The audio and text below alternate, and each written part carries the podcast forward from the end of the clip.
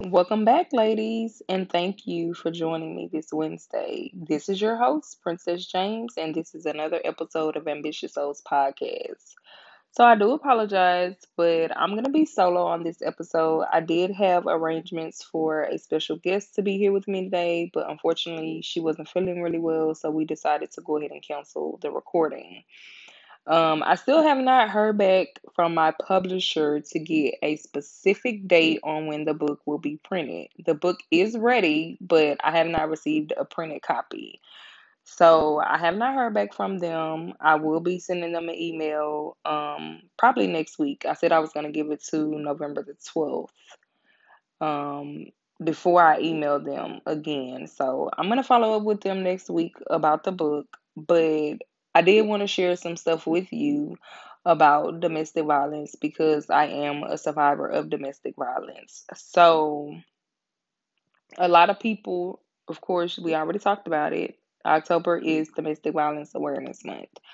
But we do not want to shy away from what domestic violence is, how you see the triggers, the red flags, just because it's not necessarily October. Like, that's something that we want to look at every day in our relationships or, you know, see the signs in, you know, our relationships with our friends because sometimes we have friends who isolate themselves because of the violence. Um, that they suffer from and the embarrassment that they feel. So, some of those things that I'm going to share with you today, hopefully, it'll help you if you're going through something similar to what I went through, or if you actually know a survivor of domestic violence. So, on average, more than one in three women and one in four men in the U.S. will experience rape, physical violence, and or stalking by an intimate partner. One in 10 high school students have experienced physical violence from a partner in the last year alone.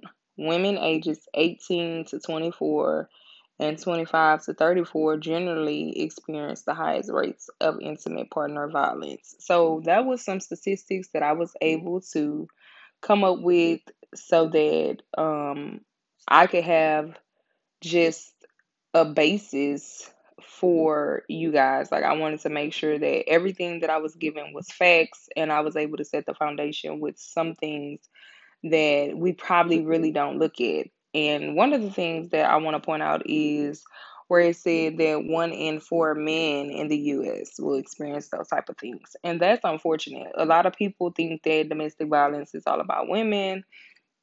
But no, there are men who suffer from being in domestic violence relationships. And that's so unfortunate that anybody has to go through things like that. Another thing I wanted to point out was how women ages 18 to 24. And when you're 18, you're just graduating high school, you're not really sure where you're headed in life and you're so young and to go through that at a young age is so traumatic. So, um, if you know anybody or yourself that's dealing with it or have dealt with it, my heart really pours out to you because um, I too, like I said already, we already know I'm a survivor of domestic violence. And so um, I'll tell you how it happened. So when I dated my daughter my daughter's dad, we did have a physical fight one time. But that was the first and only time we ever fought. So our relationship was on and off, but it wasn't anything physical except for that one time that I can recall that we actually got physical with each other. But when I met my husband, um, I did not know that he was a very violent person. He was very, um, I would say, stocky. You know, he was big because he had just got out of jail.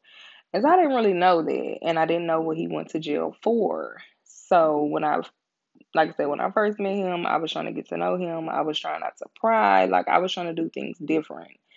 And different really um it really cost me some things. So as we began talking, he did tell me that he was just released from jail, like I stated.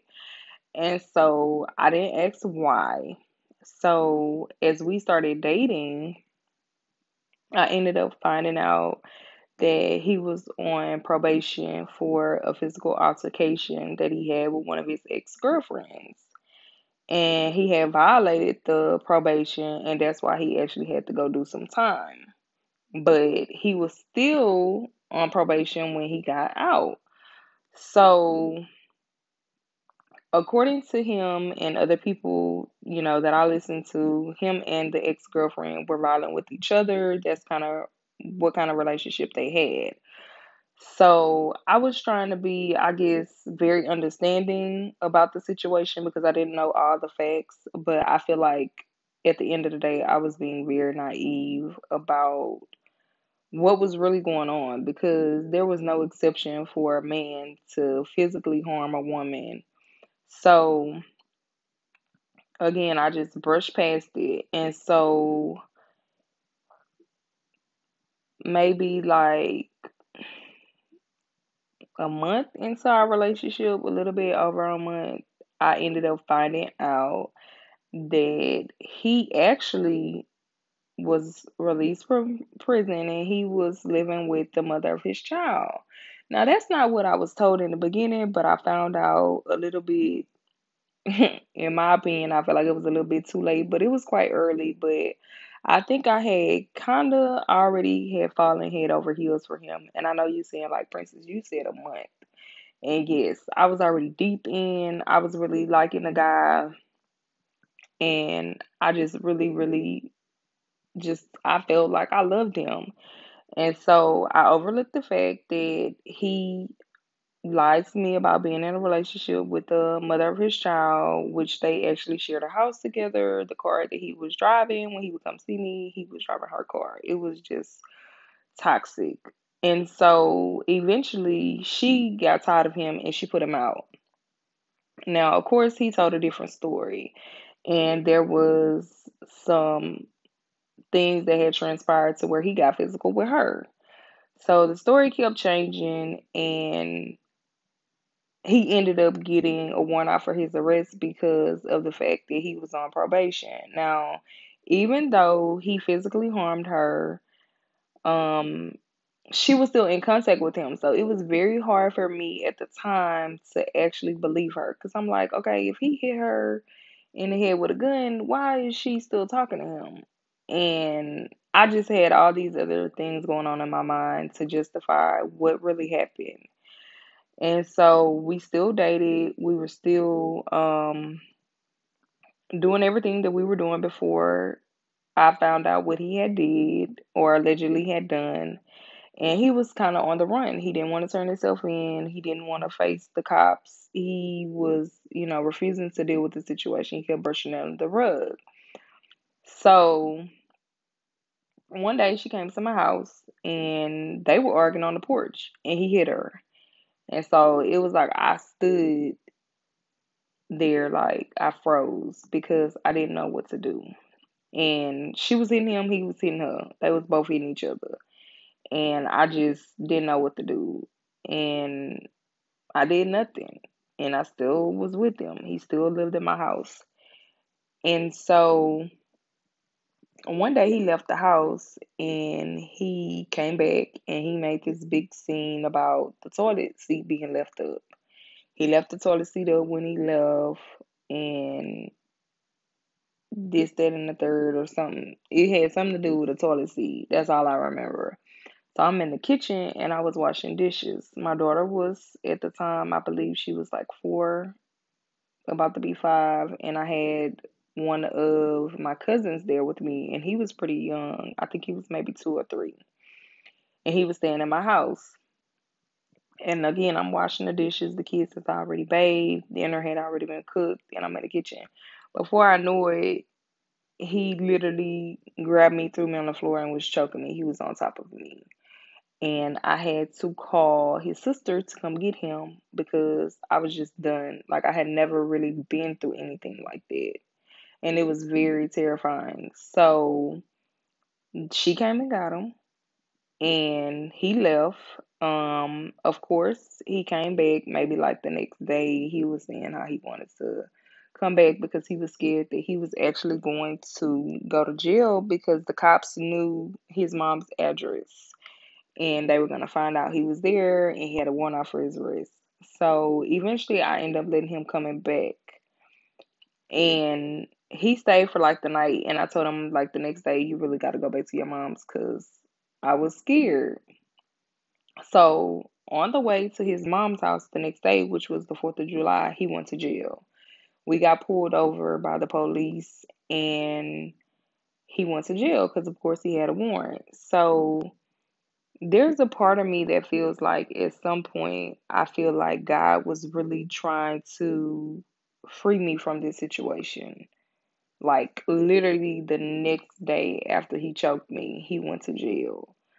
But instead of me reevaluating the situation and really seeing things for what they really were, I kept giving him chances.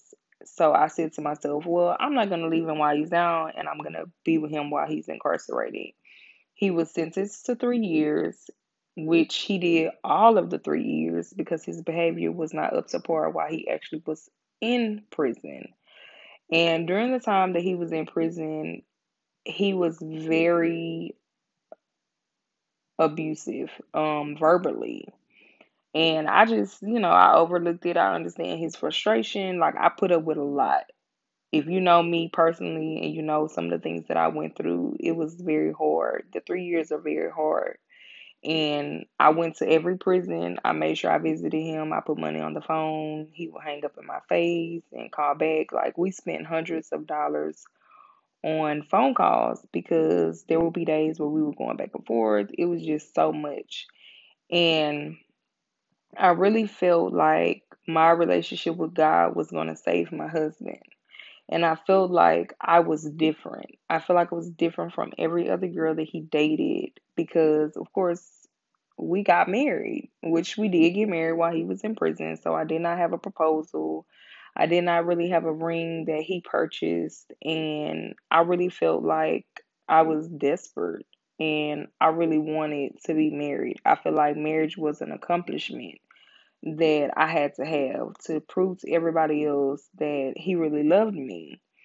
And so I'm not going to say that he didn't love me, but that wasn't love. And so Again, um, he served the three years. Once he got home, we were doing great. That's what I thought. Like, um, he came home the 4th of July weekend of 2015. And, you know, things were going really well. He was, you know, helping out with the kids. He was, um, being very patient with me, like just giving me all this attention, everything. Like everything was going good for like I would say maybe the first two, three weeks. Not even really not even it because the first day he came not the first day, but the second day he came home, he stood me up.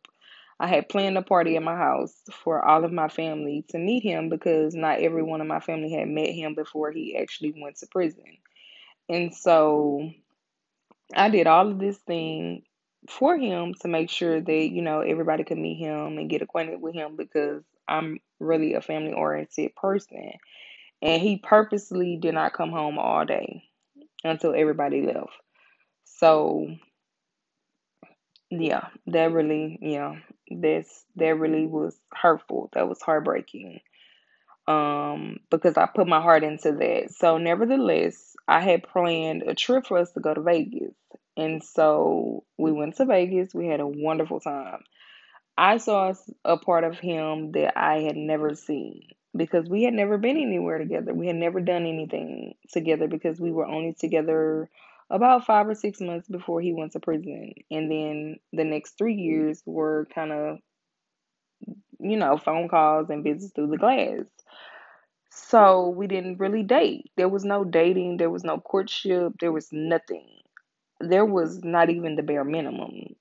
So the day we got back from Vegas, we were gone for probably like four days and everything was awesome. Somebody texted my phone and it was a guy.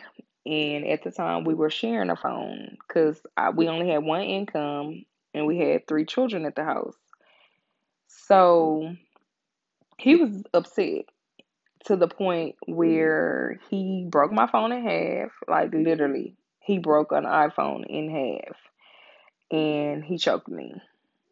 That was not the first time that he choked me and it wasn't the last time. It got to the point to where when he didn't feel like he trusted me or when he was paranoid, he would either choke me or he would slap me. And I just got to the point like I really was embarrassed. I was embarrassed because, of course, we, I allowed social media to make me feel like I just had to have this beautiful life. And if I didn't have what the people around me had, or I didn't live a certain lifestyle that I had less, or I was less than, like I felt less than, I had low self esteem, and I've suffered from just um depression and a lot of things during that time. So I was just so caught up on what people would think about me if they knew the hell that I was going through. Because I went through hell those three years he was in prison. And then for him to come home and make it bad for me, like that was not something I wanted to tell people. It got to the point where I stopped going to church, where I wasn't talking to my parents and I didn't really see my friends because I didn't want anybody to know. And I would say I was done, and then the next day he would come back home. Like it got, it was so routine that the police officers knew us because I was calling the police. It had got to a point where I was calling the police every other day because I was just that scared he was going to hit me. There were days where he didn't hit me, and I still called the police, but I was scared that he was going to hit me. So the final straw was um in December of 2015.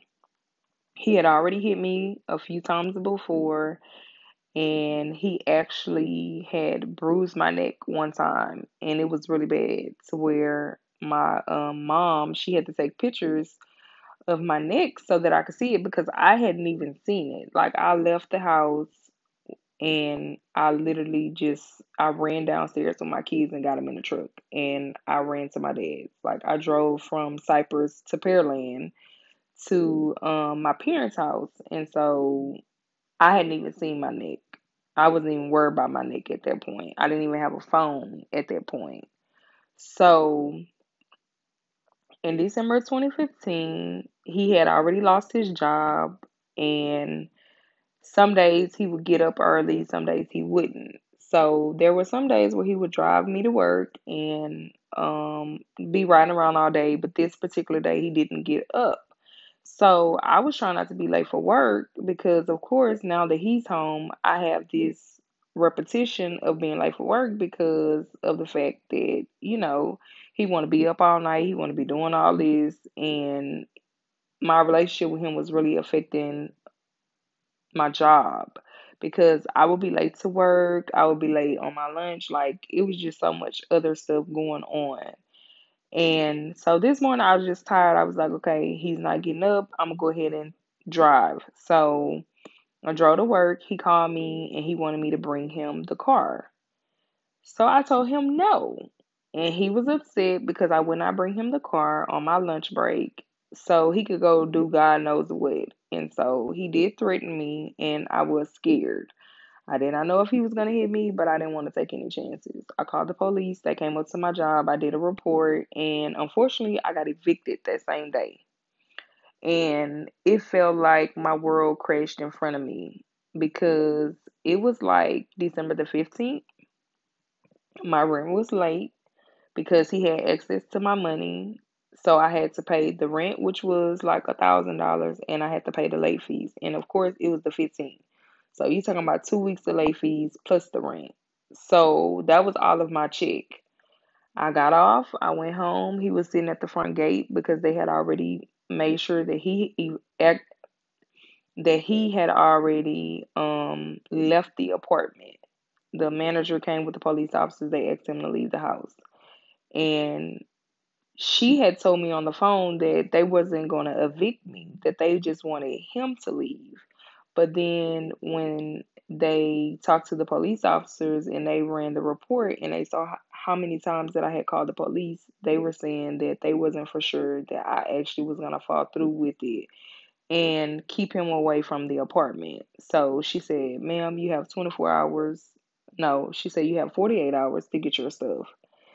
Man, that was like really the worst part of my life. Like, it was the worst day of my life because I had three babies and we had lived in that apartment for two years. And I had to really pack up my life in two days. And I didn't know how I was going to do that. I didn't have any money, I had nowhere to go, and I was just distraught. Luckily, my parents allowed me to move back into their house, which um wasn't really big enough for me and my three kids, but we made it work. And um, I stayed there until I was able to get an apartment before the eviction hit my credit. Now, you would think after all of that that I would not talk to him anymore, but I didn't because I allowed the enemy to manipulate some mm-hmm. things that were going on in my life, and it felt like I needed to talk to him and I needed to be around him like a escape. So mm-hmm. from December probably until about February of 2016, I still remain in contact with my husband and we would go back and forth. And then I think around about February, I decided, you know what, I'm gonna stop talking to him, and I started seeing a therapist thanks to my job with through their EAP program, and the counselor actually helped me come to the conclusion that I should get a divorce. So in June of 2016, I actually got a divorce from my husband, and it was like the best feeling to take my life back. And I thank God that I didn't, you know, lose this battle because I remember it was like yesterday when he was on top of me and he was choking me. I felt like I was going to die. I knew I couldn't breathe and I just didn't know what was going to be the end result.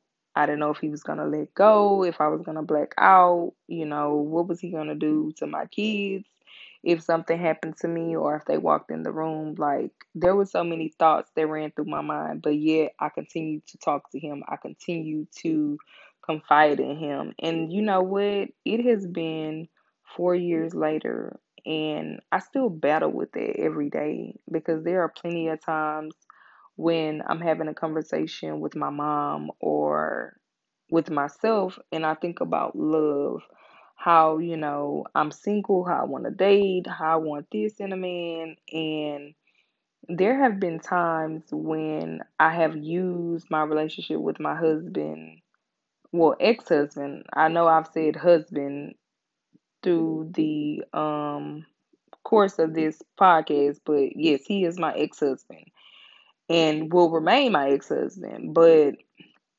again, there are many times when I think about my relationship with him and I always use him as a point of reference because I'm still learning to see things for what they are. And that was pure dysfunction. And sometimes when you are um I guess you could say numb to dysfunction, you don't really recognize it as dysfunction and you think that some behaviors are normal, but no, it's never okay. It's never normal for a man to call a woman out of her name. And even now, dating, I can't date somebody who calls me the B word, the H word, or anything outside of princess. And it's like a bad trigger for me. I do not like to date men who yell. Like, I don't like to argue. And I was dating this guy one time where he used to yell at me.